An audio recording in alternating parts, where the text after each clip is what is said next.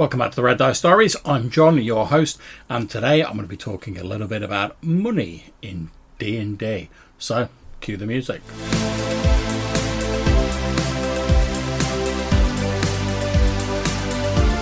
Now, depending on how you look at it, money is quite a big part of your standard D&D game, specifically treasure.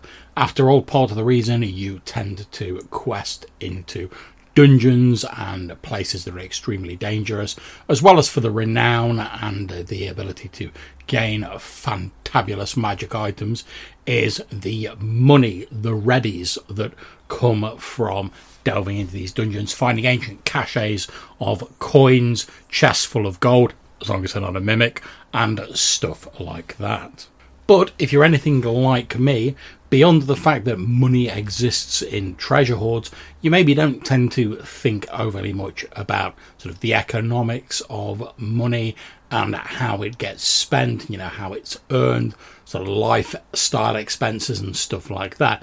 Now, don't worry about it. I'm not going to get into some massively detailed treatise on the economics of a medieval style fantasy world because I'm not really qualified to talk about that. I'm sure there's people out there who are, and I know there's books that lean more heavily into that. So, why did I start thinking about this?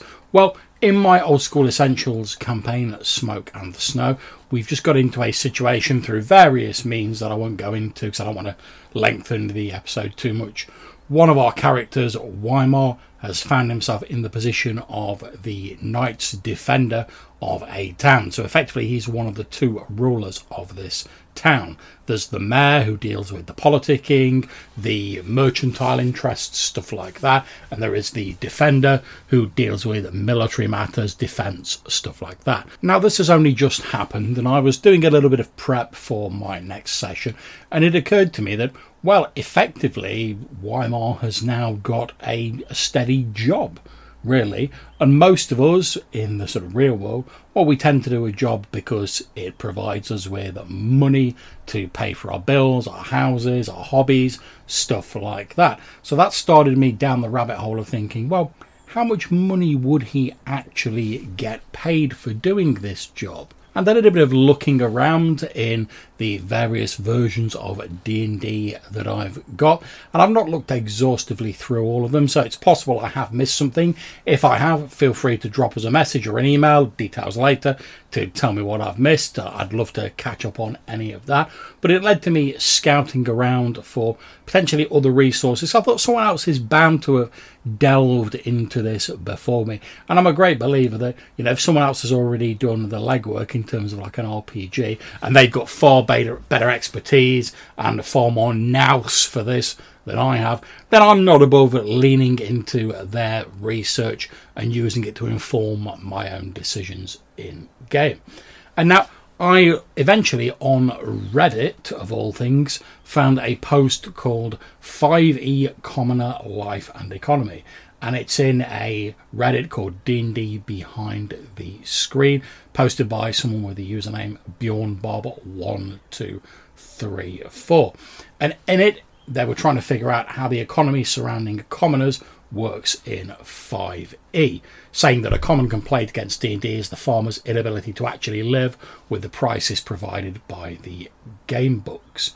So, according to 5e, on page 159, unskilled workers are paid two silver pieces per day, while skilled workers, anyone performing a service that needs a proficiency, are paid two gold pieces a day and using that he and the various costs of the different sort of uh, mercenaries henchmen and stuff you can get he worked out a table ranging from poor unskilled labourers having a minimum income each month of 60 silver pieces up to aristocrats, you know, politicians, guild leaders, etc., having a minimum income of 3,000 silver pieces per month. However, as we know from various versions of D&D, there's also a price associated with maintaining a particular lifestyle. And as it stands at the moment, according to the details on here, the the minimum income is exactly the same as the lifestyle, so you wouldn't basically get any profit, which seems a little bit unlikely because if you didn't have any profit, well, you wouldn't have any extra money to do anything else, you know, like repair your hut or buy those fabulous noble clothes or whatever. So, after a bit of playing around, the author came up with a lifestyle and maintenance cost of a third of the initial income. So, a poor unskilled labourer would get a minimum income of 60 silver pieces a month. To maintain their lifestyle, they'd have to spend 30 silver pieces a month. And then there was a small amount of sort of upkeep, you know, like repairing your home and stuff like that, that was added on, which comes to 20 silver pieces a month, which means their profit will be 10 silver pieces a month. An aristocrat earns their 3,000 silver pieces. Maintaining their lifestyle is like 50% of that, so they spend 1,500 silver pieces, and their upkeep is another 1,000 silver pieces. So at the end of each month, they're getting 500 silver pieces profit. And this started to look pretty cool as far as I can see. But then the dreaded spectre of the taxman rears its head. And as we all know from real life, there's only two things in this world you can't avoid. And no, I don't mean Twitter arguments and drama or the debate on what OSR means. I mean death and taxes, of course. And I wasn't really expecting the author to go into this, but he said, yeah, you know, there should be a certain amount of tax that be levied against you. That's how kingdoms raise their funds, etc. So, trying to sort of pick a fairly roundabout figure, the author set the tax rate at 10%. Now, obviously, you can tweak that for your game depending on if it's a despotic ruler or a kind ruler, as it was in this case. But with a figure of 10%, we effectively have the unskilled labourer earning six gold pieces a month. They spend three gold pieces maintaining their lifestyle, two on upkeep, six silver pieces on taxes a month, and that leaves them with four silver pieces at the end. Whereas the aristocrat earns 300 gold pieces a month, they spend 150 gold pieces on lifestyle, 100 on upkeep, an extra 30 on taxes, which leaves them with a 20 gold piece profit each month. And there are some additional brackets within that, such as modest, you know, soldiers with families, etc., comfortable, merchants, skilled, tradespeople, etc., and wealthy, highly successful merchants and stuff like that, or the owner of a few small businesses that haven't quite ascended to the levels of the aristocracy. And there's various sort of breakdowns using this formula for that. Now, as the author quite rightly says in this Reddit post, and like I say, I've not come up with any of this, all credit to the author. and I'll put a link to this in the description. They realize that money is an abstraction in D&D and you only need to lean into this as much or as a little as you want. And it's certainly not something I'd considered before this point in the game, money had just been the abstract sort of treasure hoard. At the most, we dabbled in the players spending a certain amount of money every month to keep their henchmen, their their ridiculously expensive sage, Quelaag, and stuff like that going. And also when they wanted to build some fortifications around their hometown. We sort of hashed out a few costs and how long it was going to take with that. But beyond that, we'd not really given any thought to the money. It was just a, an abstract reward for a perilous adventure.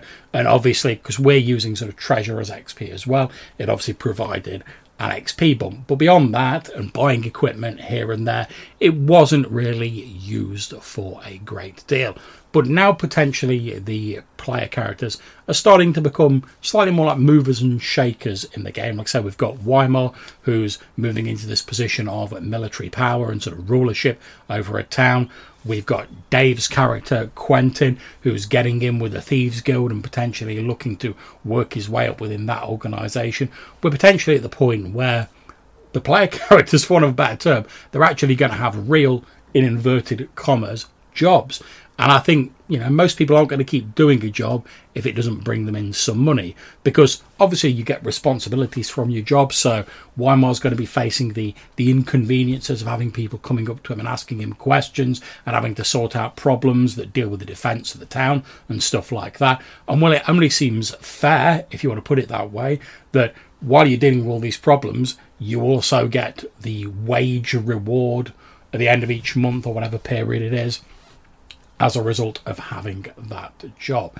So I've really enjoyed looking at this table and this post. It was broken down in an extremely easy to understand manner. If you've got any thoughts about sort of how people should earn money and stuff like that in your campaign world, like I say, it's based, it's based around D&D 5th edition, but I'm running OSE, and I don't see it being a real problem. I think you could adapt it to most versions of D&D. I definitely suggest giving this Reddit post a look. Like I say, I'll put a link in the description of this show.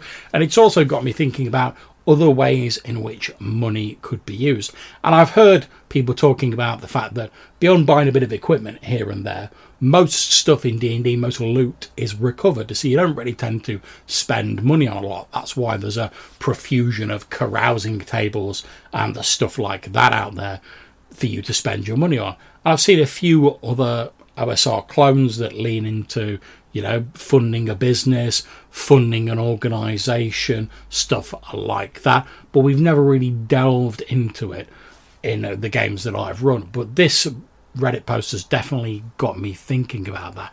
Now, don't get me wrong, I'm not going to turn this into a simulation or sort of spreadsheet heavy game. The businesses, the wages, and stuff like that is definitely going to be staying in the background, but I use a calendar module in Foundry where at the end of each month it pops up a note saying the player characters need to pay X amount of gold to keep all of their henchmen happy. It's not difficult for me to add to that note saying, Oh, and also Wymar has earned amount of gold pieces. So I'm not decided on the exact amount yet, but he's going to earn that at the end of each month. And just having that sort of, I suppose, income. I mean, let's face it, you're not going to just sit around and go, oh, well, never mind, I don't need to do any adventuring now. I'm just going to sit here and collect my wage and do whatever. But just having that extra income gives you a little bit of pocket money and a little bit of room to play with. And it's also adding an extra level of detail to the campaign world, which to be honest, beyond this little bit of research and like reading a few Reddit posts I've done, hasn't taken me an awful lot of work to do. But it creates this illusion, this impression that things are going on in the background. People have everyday jobs, stuff like that. It also gives me the impetus. So if someone says to me like, "Oh, we've raided this farmer's hut. Like, what? How much? How much money has he got in there?" I can look at this table and I can produce consistent results for things like that. So I definitely think it's been a worthwhile endeavour spending these few minutes having a quick search around on the internet. So I hope you've enjoyed this slightly rambly episode about money in D&D. How do you use money in your games? Maybe drop us a line and let us know if you've got any comments on this or any other episodes or you just want to chat about D&D, we'd love to hear from you. And if you leave us a voicemail, it might be featured in a future bonus episode. You can leave us a voicemail using Anchor or SpeakPipe, again, link in the descriptions below, or you can send us an email to rddrpgpodcast at gmail.com. Until we see you next time, take care, stay safe, and whenever you're playing, have fun.